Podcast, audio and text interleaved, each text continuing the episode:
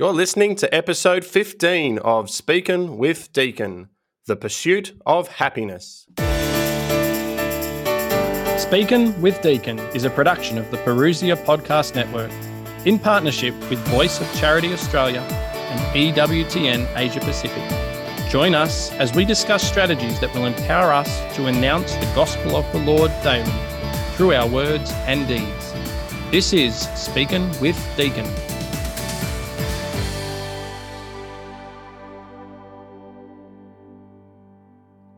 Hello, and thanks for joining us once again on Speaking with Deacon. My name is Mark Griffin, and as always, joining me, I have Deacon Harold Burke Sivers.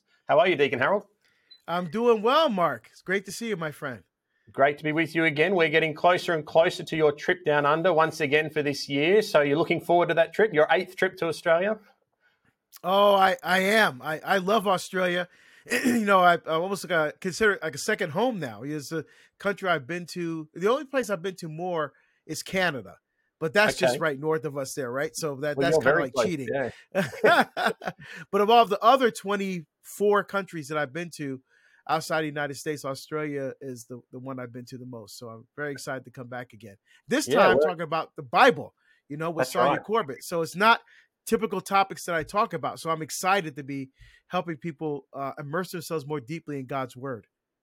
No, we're looking forward to the trip. And yeah, to have Sonja here for the first time as well is going to be something a little bit different to the rest of your tours. But the, the book that you've written together, Ignite, and the video series and the audio series that goes with that, I think is going to be really useful for people. So it's not brand new, but we're excited to be presenting it to the audience down here. And yeah, hopefully we, we reach a lot of people with, with the word of God.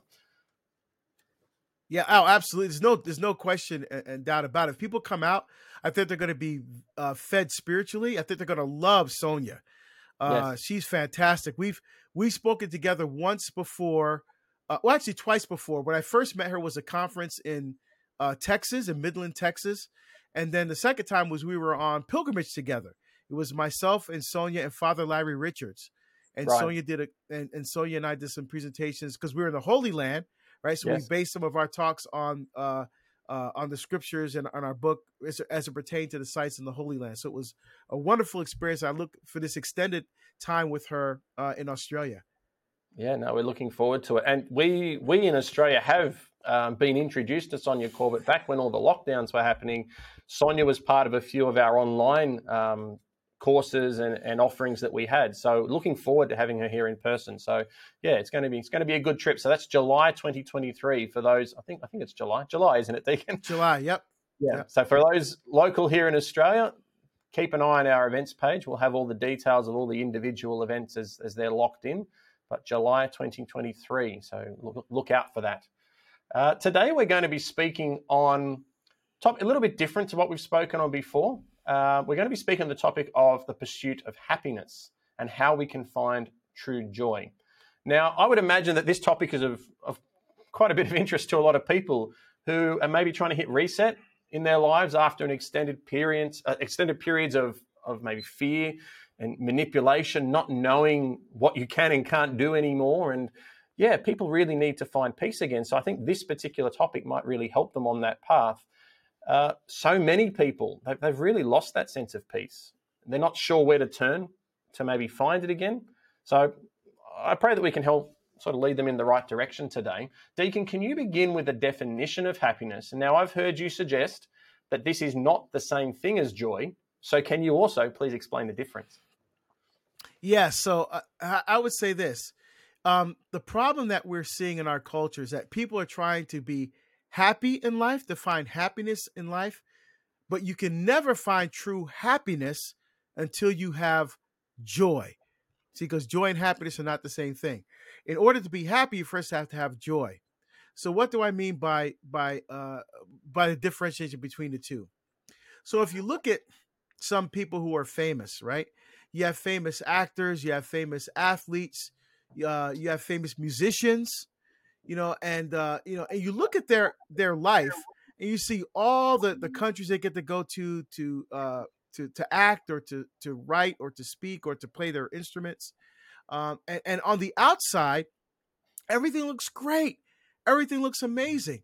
But on the inside, there is no happiness because there's no joy. So what Mhm. happens? Sadly, we've seen in some cases uh, that some of these musicians will commit suicide you know some of these actors will c- commit suicide as well.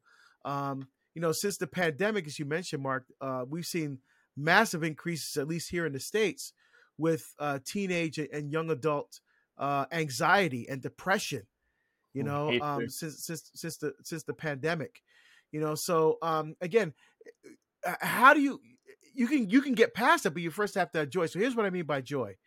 Um, in romans chapter 8 St. Paul says this um, For those who live according to the flesh, and the word he uses there is a Greek word sarx, which has two meanings. It has a meaning that Jesus uses it in, in John chapter 6, where he says, Eat my flesh. And, and the word there for flesh is sarx, which means flesh on the bone. The mm-hmm. other meaning of sarx is worldly things, fleshy things, earthly things. And that's okay. the way Paul is using it. So he says, For those who live according to the flesh, according to the world, set their minds on the things of the flesh, on the things of the world. That makes perfect sense. Worldly thinking, worldly living. Because, but those who live according to the Spirit, according to the teachings of God, set their minds on the things of the Spirit. Godly thinking, godly living. Makes sense. Here's the kicker to set the mind on the flesh is death. See, so to focus your life on the things of the world, on the things of the earth, on the materiality and the pleasures that this world offers alone, without any other focus, just focus on that is death. That means you will cut yourself off from God's life. That's the happiness that people are trying to pursue. That they're living this worldly, fleshy existence without God. So Mhm. they're trying to find happiness. But he and, and Paul finishes by saying this, but to set the mind on the spirit is life and peace. That's where the joy comes from.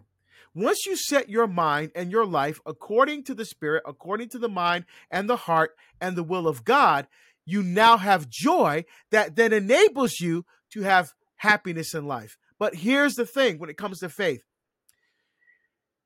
because you're joyful doesn't always mean you're going to be happy. Mhm. Okay, that, now that's important because a, lot of people will say, okay, in order for me to be really happy, I have to have pleasure. I have to feel good all the time. That's a very Epicurean way of thinking, right? So Epicurus was a guy who lived in the time of the Romans who felt that um, things that made you happy and gave you pleasure were good, and things that made you sad or were very unpleasant were bad. So you would you would maximize those things in your life that gave you pleasure, and you would minimize those things in, in your life that that did not give you pleasure, that made you that made you not feel good. Okay. The, the the difference is this with us as as followers of Jesus Christ. For example, Mary at the foot of the cross, right? She was joyful, but she wasn't happy Mhm. right? Because God's will was being fulfilled as Jesus prayed. We prayed Psalm 22. Uh, it's a messianic psalm of fulfillment. He was letting those people know that this uh, prophecy in this psalm is being fulfilled right now, and Mary's part of that, right? Psalm 22 it says, um, you know, uh, it talks about uh, from my mother's womb you have been my God, right? And, and- and so, and there's his mother at the foot of the cross. So she was not happy, but she was joyful. See, because joy means when you set your life uh, according to the Spirit, according to God's mind and heart, that means you're doing God's will. Doing God's will doesn't always ensure happiness in life, as far as you know, um, the uh, happiness in a sense like pleasurable, right? But the happiness comes from the fact that you're doing God's will in joy. So some people are called to suffer, right? Some people may suffer injustices. Uh, the martyrs died for their faith, but they died joyfully. They weren't Mhm. ha- they weren't happy about what was happening to them, but they were joyful because they were dying for Christ. That's the difference between joy and happiness. And how often do you hear in those stories of the martyrs, the martyrs who were openly singing and praying, and and there was a sense of it's not even resignation, but just a sense of peace that they had accepted the will of God, and that sure it was a suffering that they were going through, but they even nearly got beyond the suffering because they had the joy. And the joy was actually what actually enabled them to get through the suffering because they had accepted this was God's will. And it really does, it really does make us stop and think when we pray the Our Father, thy will be done.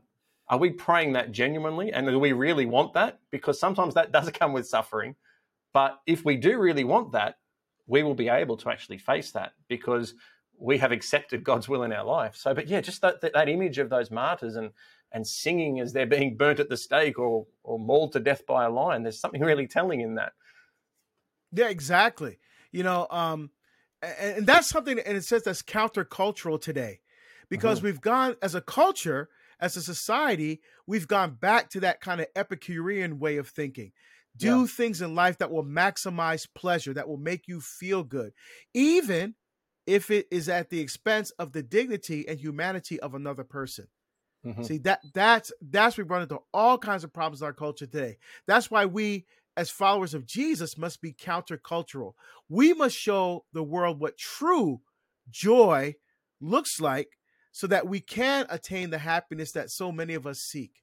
Absolutely. And, you know, Satan is the great liar and deceiver, but we're actually quite good at deceiving ourselves, no doubt with a bit of help from him. But we can actually convince ourselves that this, whatever activity that we're doing, or this, this car that I need, or this house that I want, this is what's going to make me happy without any, as you explained, without any aspect of joy to that. And it becomes just a material happiness. And we might genuinely have convinced ourselves that we are happy. We are happy roaring down the highway in a Ferrari or, or whatever the example may be. But, but ultimately, those things are now a crutch because if we take those things away, we don't have that happiness. We never gain the joy. So we're actually left in a state of despair and and really uh, a state of resentment at the fact that that's now gone. It, it really has become a crutch at that point, hasn't it? Oh, there's no question about it. You know, the the the analogy I always use, uh, I like to use because I'm a musician, so I like to use musical analogies. It's like a violin, right? So you have a violin, and the violin has four strings. Now, the culture in the pursuit of happiness without joy will look at that string on the violin and say, "You see that string? That string is not free." See, that string is tethered, it's it's controlled, it's manipulated, it's being used by the rules and commandments and moral codes of the violin. So in order for the for that violin string to be truly happy and fulfilled, we have to free it from the body of the violin that's controlling it and manipulating it and not allowing it to be free to do whatever it wants. And so the society would go over to the violin and take the tuning peg and tune that string all the way down remove it from the, the nut, from the fretboard, from the bridge, and lay the string down next to the violin. Now, the culture would stand back and look at that and say, See, now look at that string. The string is no longer controlled by the commandments and moral codes of the violin. The string is now free to do whatever it wants. What is the string now free to do whatever to, to do, Mark? Absolutely nothing. nothing. It's useless. And that's the point that you were just making, Mark.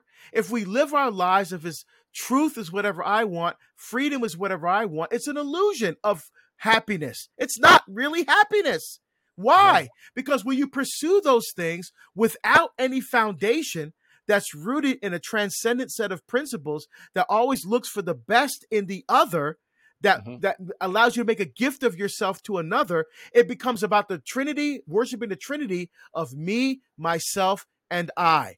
And so you will always try to pursue things with that mentality, with that mindset that will that that you're trying to find things that will make you happy, but you'll never find happiness. So like you said, Mark, you have the you have the uh, Ferrari, you have the big house, you have the big boat, you have all the things that the culture says you have to have to be happy and free and fulfilled, and you're still sad. You're still depressed. You you get to a point in your life where you have all the stuff, but you feel that something is missing. That there's what what what is that? We call that midlife crisis. what is it a crisis of? Faith. But yeah. what's the faith? But what's the culture's answer to that? More stuff. Why? Because you're you're not good enough the way you are. You have to you have to be defined by the possessions that you own. That's what determines your worth.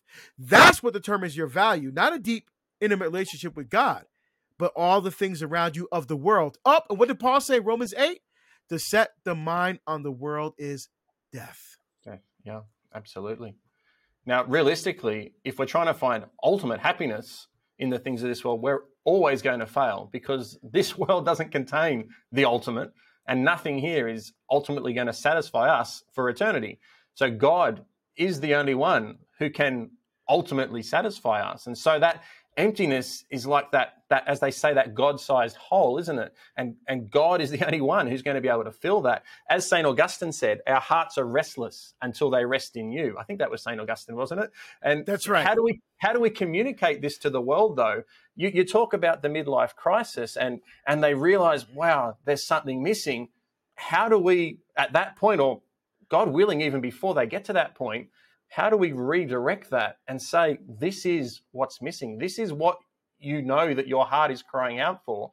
This is what you need. This will fill that that hole. How do we communicate that to them? So the think, think about like this the, look at the reverse. So the the we as people of faith would look at that string and say that that's off the violin say that string is not free. It can't do anything. It's mm. completely useless. So what would we do we'll put the string back over the bridge onto the body, onto the nut, into the tuning peg on the fretboard, and we would tune right the the the teachings of the Catechism of the Catholic Church, the the scriptures, right the the moral the the, the morals and ethics and all those things that we use in the faith, that uh, those things tune us to the perfect pitch for which we were created. And now when you not just play the one string, when you play the all the strings in harmony. Now mm-hmm. the entire instrument makes sense and has purpose and meaning because it's all about being part of that body of Christ, right? It's mm-hmm. it's not about me, it's about how I can make a gift of myself to others. And now we're starting to live in joy. So so how do we get there? We we have to be the witness and example to the world of what true joy is. Um, you know, and, and, and that starts with divinization, right? So uh, basically, that's a fancy word for saying um, recognizing God's life in us, right? And that's that's biblical. Second Peter chapter one verse four says that we are partakers in the divine nature. First Corinthians chapter 6, 19, Paul says our bodies are temples of the Holy Spirit that we have within us from God. Right? Genesis 2 9 says that God breathed into our nostrils the breath of life. And so uh, and man became a living being. So we have the breath of God's life. We share in God's divine nature through the sacrament of baptism. We have to exude that love and exude that joy eh, eh, to others so they can see what true happiness is all about. Like, for example, someone may say, uh, you know, gosh, how uh, look at you you know you you you're you're living in this very simple house you know you you know you're you're uh uh you know you don't have you only have one car in your family, you know, you you're barely making ends meet. How, how could you be so happy? Well, you know, I, my wife and I, our marriage has has never been stronger. My kids are all practicing the faith. What more do I need? You mm. see, because the culture's trying to measure about what school did your kids go to and how much money do you have and how and you're measuring it by how close you are in intimacy with God. See, that when it comes to that kind of joy, money doesn't matter. None of that matters. Uh, what matters in the end is is how you're making a gift of your life to God, how you're witnessing to the power of God's love to others, so that they too can experience the type of joy the, uh, that we experience every single day when we not only live our faith with passion and conviction, but cooperate with the grace of the sacraments to go out to live a Eucharistic faith in the world as witnesses of God's love. That's where the rubber hits the road using that example, it makes me think of St. Paul, where he says, test everything. And if someone were to come to you and say, wow, look at these conditions that you're living, how can you be happy? How can you not want to improve that or to purchase that? Or and if you test their argument, it's got holes right through it because they're the ones that are saying you need more, you need more, but they probably have more than you do materially, but yet you're the one who's happy. So it doesn't take much pushback to realize that in testing their claim, it's it's it's uh, basically, as I say, it's got holes right through it. Yeah, exactly. And, I, will just show you a little picture from my own life. I mean, I was never. I mean, I was a monk in my twenties, right? So I don't really care about all the material stuff, the cars and the house, and all. I, I could care less about that. But there was a time where I was kind of focused on career. Mm-hmm. Um, you know, I was I was uh, working my law enforcement job. I had a consulting company. I was working, uh, uh, not working, but I was a deacon in, in my parish, um, and but and I was spending about seventy hours a week working. You know, and I wasn't even traveling. I wasn't speaking anything about the faith or anything like that back then. Um, and, and so you'd have thought I would have been happy because materially we had the money and all and all that kind of stuff. I take the kids to Disneyland and all of that, but it wasn't until I left that job and left that career behind and left that money behind and started um you know this this journey um uh speaking and writing about the catholic faith all over the world you know um so it, it doesn't have the same kind of security as a job did with 401k, you know, uh, retirement benefits and and a set salary and all that kind of stuff, you know. Uh, but my marriage has never been better uh, since I left that job. My relationship with my kids has never been better since I left that job. Right. So mm-hmm. materially, mm-hmm. Are, are are do we have the same things we had when I was working? Nope. But you better believe I'm much more joyful now than I've mm-hmm. ever been at any point in my marriage uh, since, since I started speaking and writing full time. It's been an absolute tremendous joy, and God has taken my life and my family's life places that I we couldn't even imagine when I first you know I first made the decision to start doing this full time. Never thinking I'd go to Australia. Never mind eight almost eight times. Right. You know, um, having the relationship with Parousia, you know, and the countries I've been to with Charbel that we've traveled to together you mm-hmm. know, to to kind of open new markets for Parousia. I mean, that's just insane. Writing mm-hmm. books. I mean, my sixth book is coming out later this year. It's just like, wait, what? I'm thinking myself, what am I doing? I get up every morning saying, I don't believe I get to do this again today. Mm. you know what I'm saying? I mean, that's joy right yeah. there because you're focusing on the things of God, on the things of the Spirit.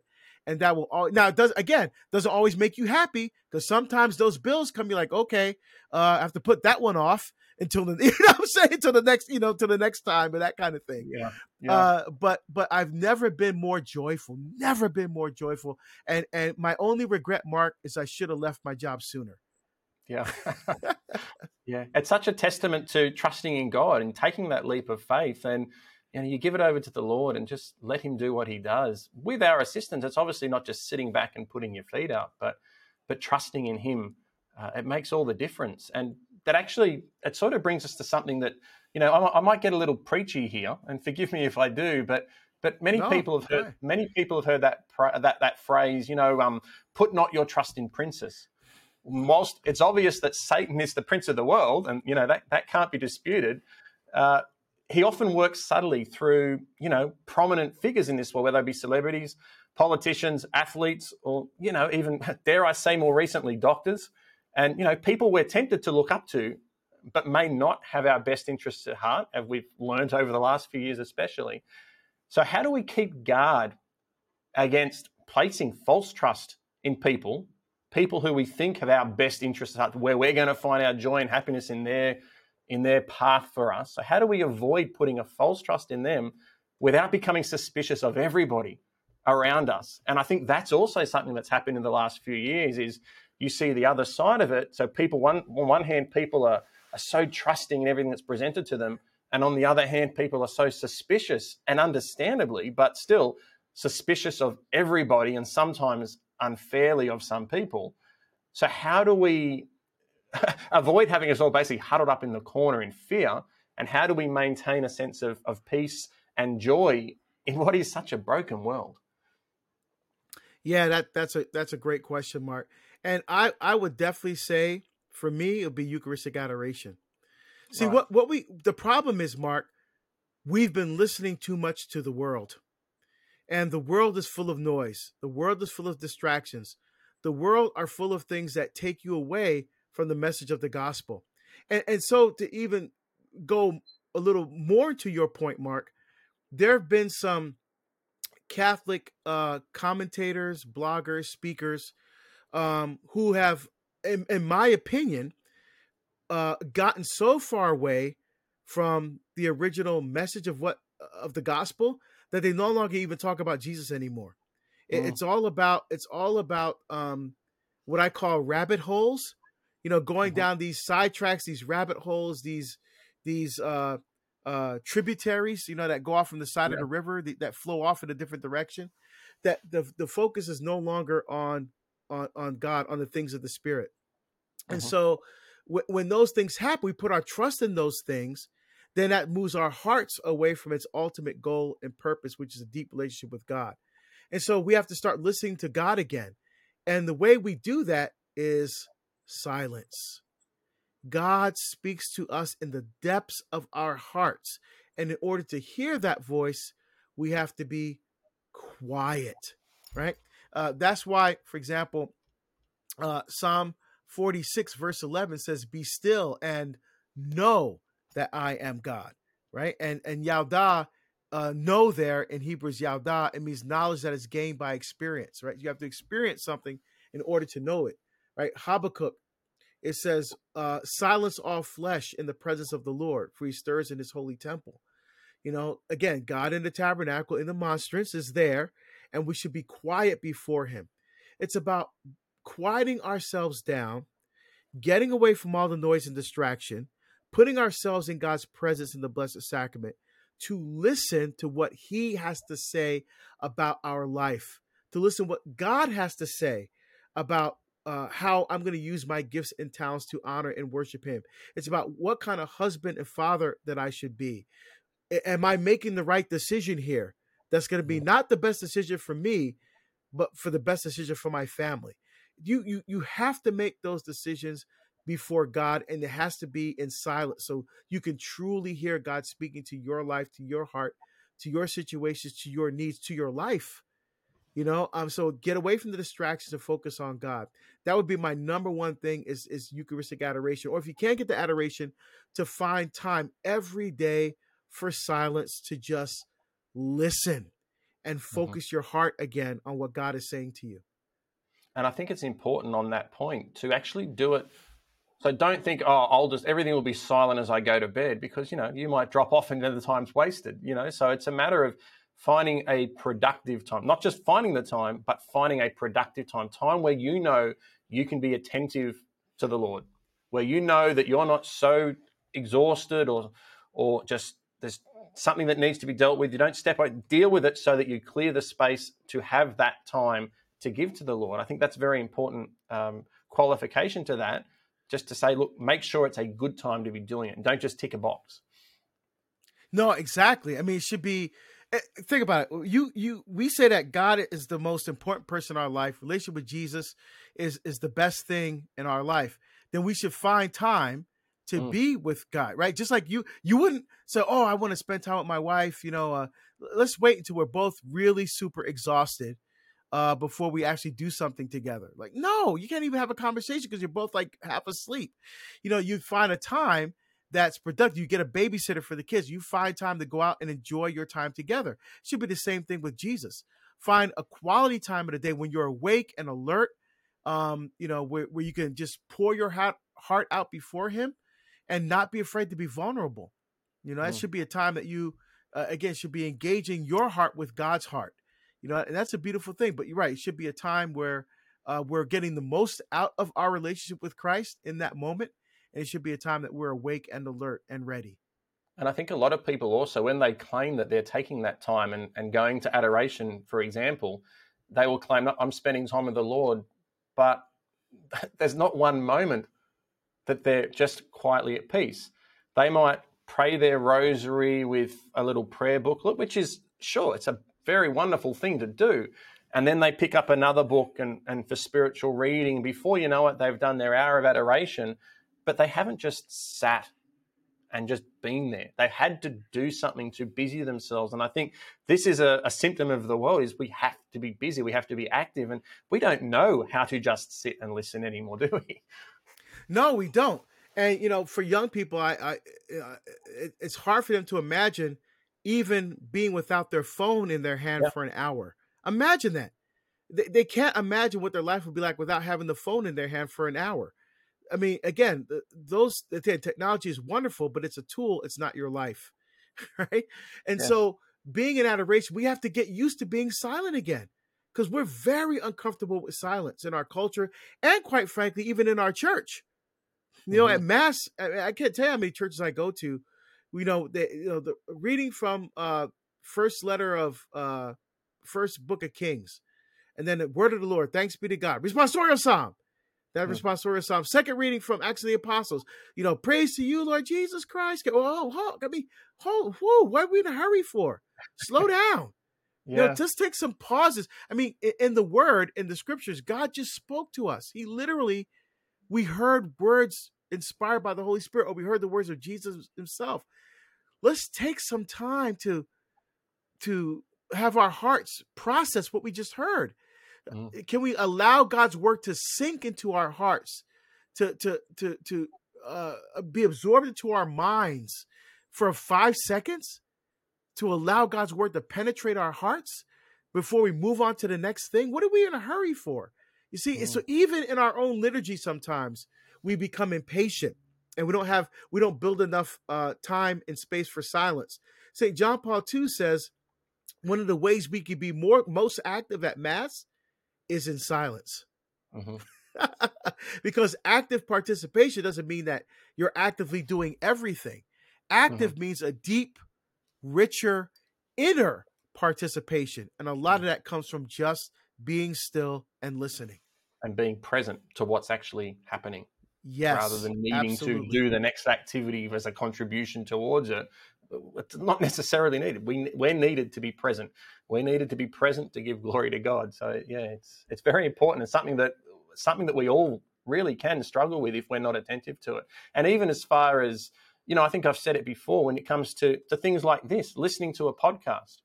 Are you the sort of person who listens to a podcast and then takes time for the rest of the day to reflect on what was said, to weigh it up, to, uh, to you know, to test it? Is it something that was worthwhile? Is it something that I've learnt that I didn't like and have to steer clear of? Like to actually absorb what it is that's been said rather than, all right, playing the ending music. All right, what, what's the next one I'm going to play? Who am I going to listen to next? Like, there's some wonderful content out there.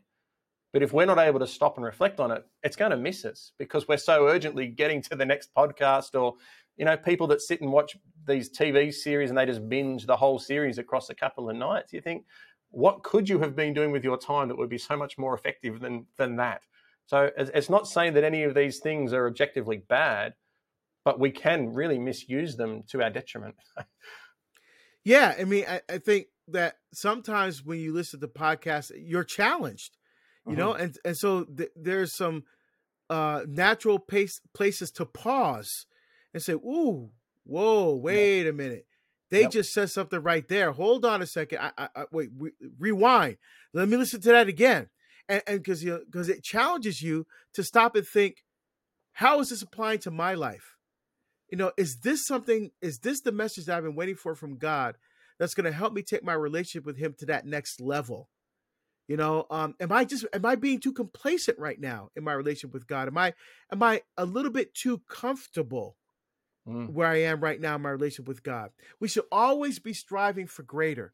We should always strive to go deeper in our relationship with God. I mean, it's just like any relationship. You don't stop having a relationship with your wife. You don't stop going deeper. He's like, okay, well, we're married. Okay, that's it. We're just going to just stay the same way for the next 50 years. I mean, it doesn't work like that. You're always looking to go deeper. You're always looking for different levels of intimacy. And and prayer is another way of entering into that space. So silence and and prayer and fasting, I think would be those three things together um would would really overcome uh would really help us to get to that place of happiness through joy. Because what does fasting do? fasting when you're fasting from food or even fasting for something that you enjoy. Like you may say, I'm not going to watch television for a month, you know, and, and that longing, that yearning, that desire that you have for food or for your favorite television show, the anxiety that you feel because you're not watching, that mm. angst, th- that desire reminds you that what you're really longing for is a deep, intimate relationship with Jesus Christ. And when mm-hmm. that desire is united with your prayer, that's a powerful combination.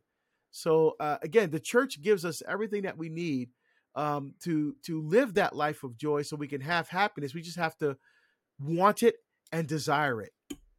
Yeah, absolutely. The church has the truth, the truth. And my, my school motto growing up was Veritas liberabit vos, which is the truth will set you free.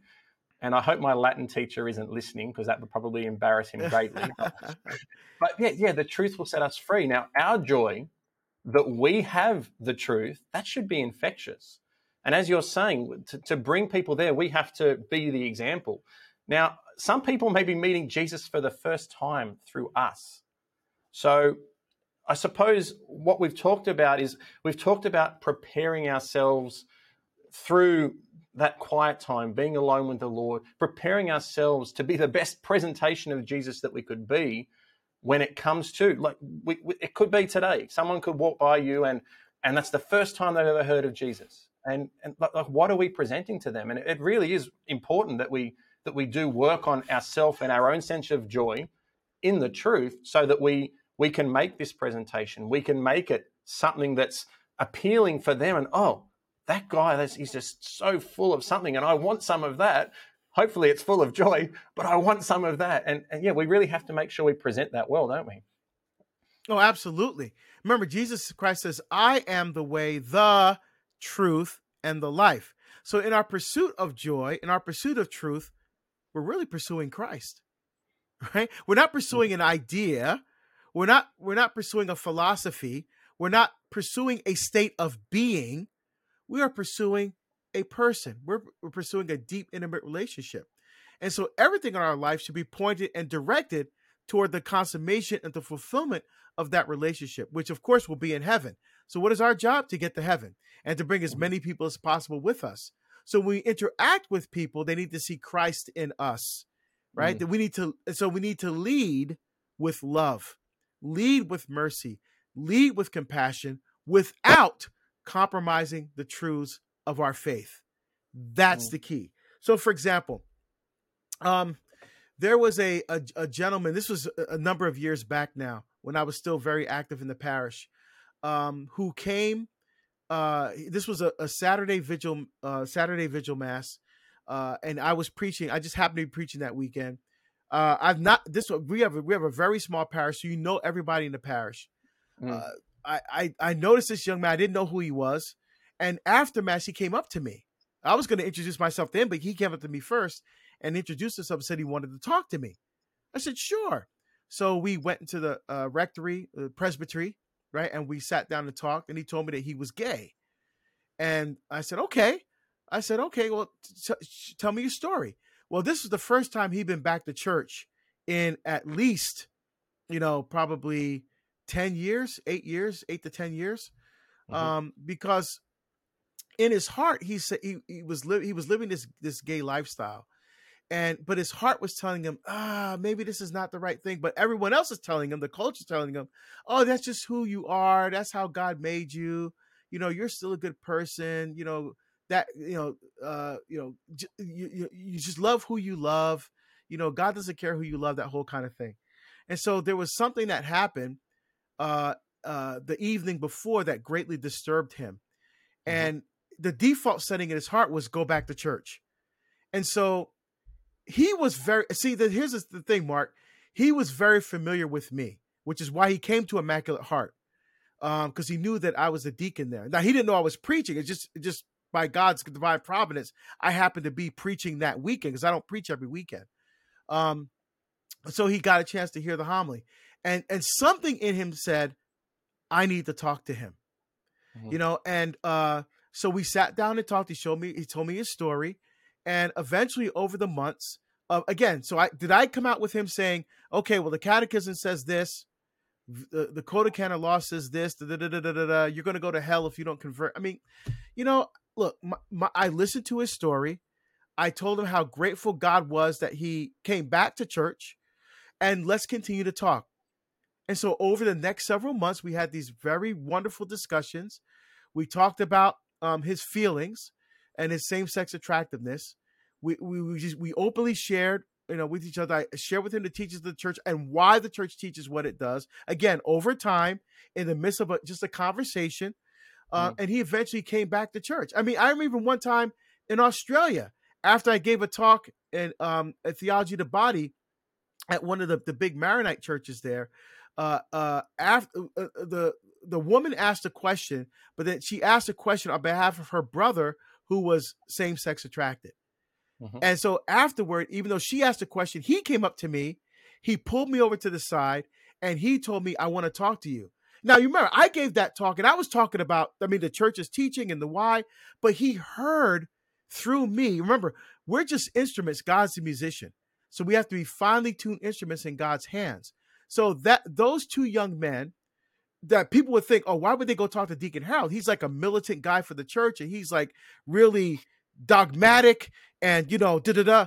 But you know, but we have to lead with love. So the, the key is we love everyone. We always don't love their actions, and we judge mm-hmm. actions, mm-hmm. we never judge people. So we lead with love, we lead with mercy, but we don't compromise the truth for that.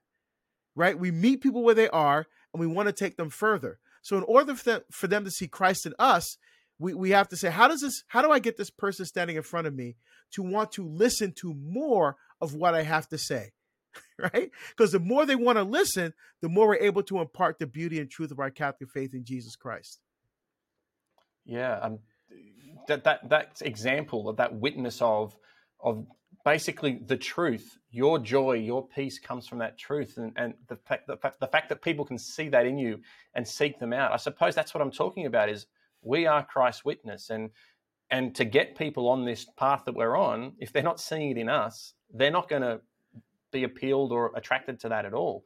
And it actually, a story that it makes me think of is uh, Chris Stefanick, and he has his TV series on uh, called Real Life Catholic on EWTN. And he did an episode in Haiti, I think it was. And he was working the missions in Haiti and the orphanages, and and he also went to a, to a, um, a nursing home, I think it was. And there was a man there that was just lying on a stretcher and he couldn't move. That was his life. He was just lying on the stretcher. But he had the biggest beaming smile that you could ever imagine. And I know that Chris said at the time, like that, that is Jesus lying right there. I can see Jesus in you. You have such a joy. You have such a peace. He mightn't have been happy all the time in the distinction that you made at the start, because obviously he's suffering. And that's his life, lying there on that stretcher bed. But he had such a joy and such a peace that that's infectious. So for others who see that, as that representation of the truth of Christ in the world, that's something appealing. Now, sure, you don't want the struggle that he's got, but even in that struggle, if you can be so joyful, that's something I want to be included in, you know. And I think those those sort of witnesses, just being there and being visible in front of people and and having the joy and the peace in ourselves, that that is the ticket. It's just to to get that to basically to share it around.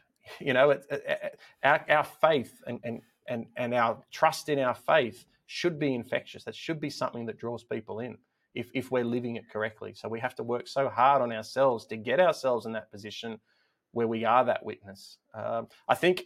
Uh, a way to do that, and something that I and in our family have been working on just recently, just to give you a, a story from my own household, we have really tried to simplify things. We have really tried to take stock of what we have, which I wouldn't say is excessively much, but what we have, and then decide what we need. Do, is what we have something that is an obstruction to peace and ultimately to joy and then ultimately to happiness, or is it something that is essential? And not this not this year, but 20 Lent in 2022, we did we did this thing where for 40 days of Lent, we did 40 bags. And what that was, hmm. was we went, went around the house and every day in Lent, we filled up a bag. A bag of either rubbish to be disposed of, or as you say, trash, just so people understand what I'm talking about. Yeah. so either a bag of trash or a bag of items that are still good, but we don't need. And every day for 40 days, there was another bag that we put together. And just think of how much clutter you can clear up in 40 days. And if you think of how much we cleared up that was otherwise cluttering our house, cluttering our ability to find peace, because obviously we've determined that we don't need that. I really think that speaks to the value of a simple life, to actually really cut back, to simplify. You don't always need that extra, whatever the item may be. So, what do you think of that uh, that concept about a way to find peace and ultimately joy and happiness. Oh, that that's beautiful because that's the witness of the family, the domestic church, the church of the home, right? So by being that witness and example, you're passing on to your own children, right? The the uh, how to truly pursue a life of joy, right? Mm-hmm. That will that will give them the happiness that their heart longs for and yearns for. So that that lived witness and example in the domestic church is is extremely powerful. You know, and I've seen examples of that in in uh, you know, do you wonder why countries that are poor economically are also the strongest ones in faith, mm. right? Uh, exactly you know, right. yeah, because they don't they they can't they don't they can't focus on the material because they don't have it. They don't have so it. all they can focus on is is the joy, right? The joy of the Lord. So it doesn't matter how much stuff you have; it's the mm. joy that God gives you in your heart and that's what we should be striving for, particularly in the Western world. Yeah, and I have to say that that that concept that we developed that's that's all the genius of my wife. That's not something I came up with. That's that's God making sure that my family's looked after in ways that I would never have considered through the genius of this woman he's he's put here with me. So all credit to her for that one. Um, just as we go through this, we, we've we've basically established that to find happiness you need to have joy, otherwise, the happiness is a false happiness and potentially just a crutch for an escape, maybe. To find joy, you need to have the peace and the truth of Christ.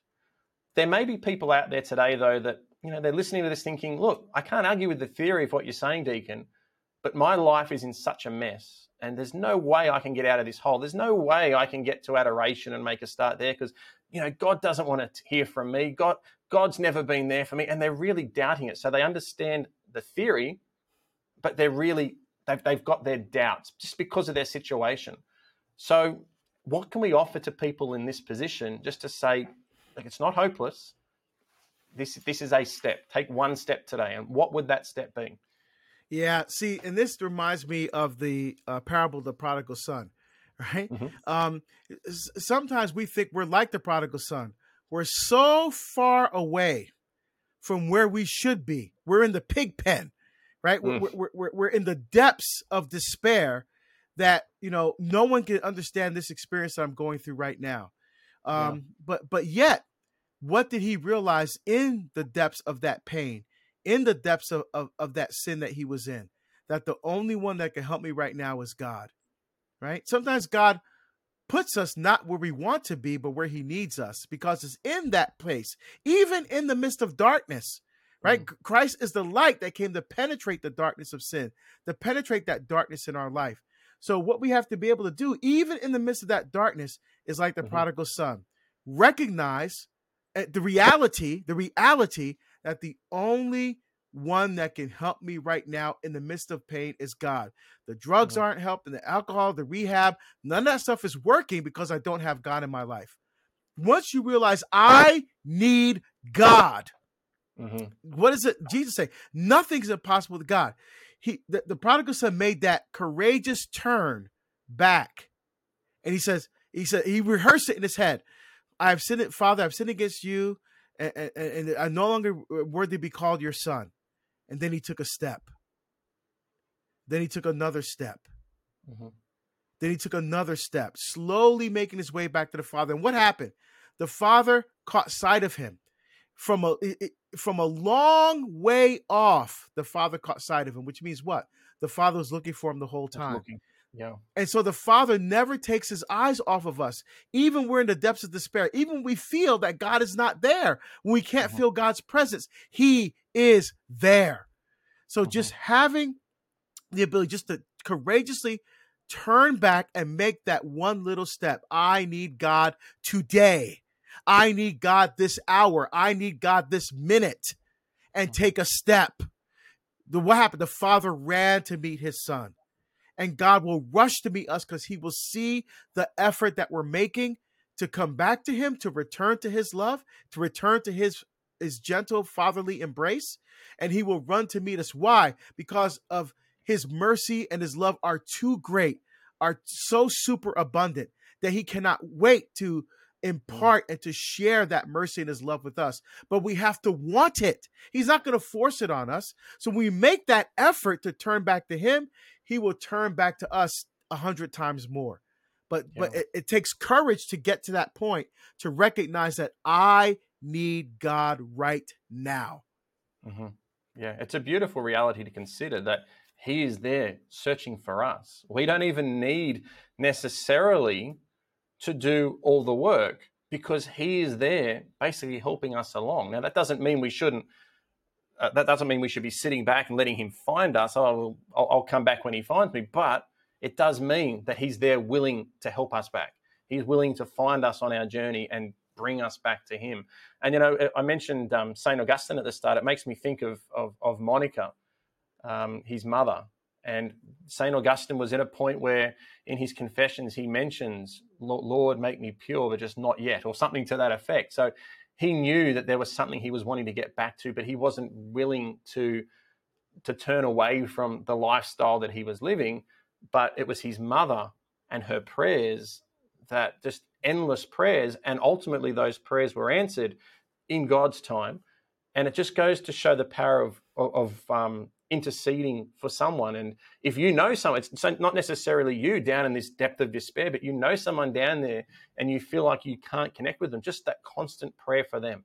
Pray that that, that God will reach them. Pray that someone will reach them that, that, that they will hear it from that person if they're not hearing it from you. But just that witness of, of Saint Monica, I think, is a really powerful thing as well. If you know someone in that in that place where they've lost their happiness, they've lost their joy, they they even if they understand the truth but just can't connect the dots, but they've just lost that. Just the interceding for them, I think, is a very powerful tool we can use as well.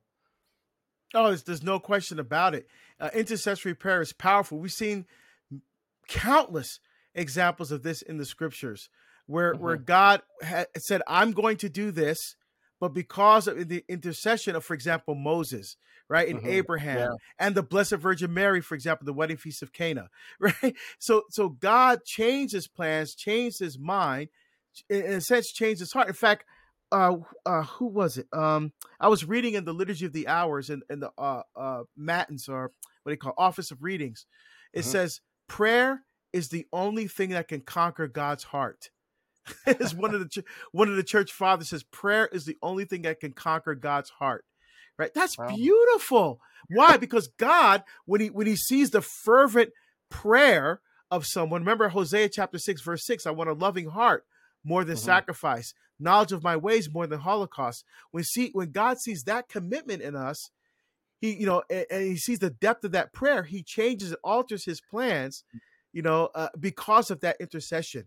It's it's beautiful. So we definitely should be um, interceding for those that are in pain, that are hurting, and, and, and the church has a beautiful sense of this, not only for people on earth, but also for the souls in purgatory to pray for yeah. them as well.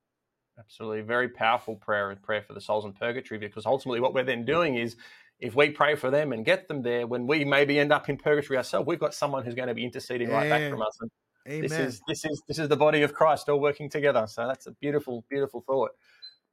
So yeah, I think we've we've established well that that happiness comes from joy, joy comes from truth and peace, and it's just a matter of being on that journey, being looking there for it, being willing to to maybe go out of our comfort zone a little bit and be willing to. And I think the key to all of this, as you said right at the start, accept God's will in our life. And as soon as we accept it, we will have the peace and the truth, and the joy will flow from that, and the happiness will flow from that we won't always be happy. There's no way we can always be happy in this world, is there? Because this world doesn't contain ultimate happiness. But I think what you've presented for us today and just some of those thoughts are really useful in, especially in the world that we're in now that's been so unsettled and, and, and, and so, so much fear in the world lately. It's just a really good reminder that there is a path to follow to actually get to our ultimate goal. And that path starts with accepting God's will in our life. Yes, amen.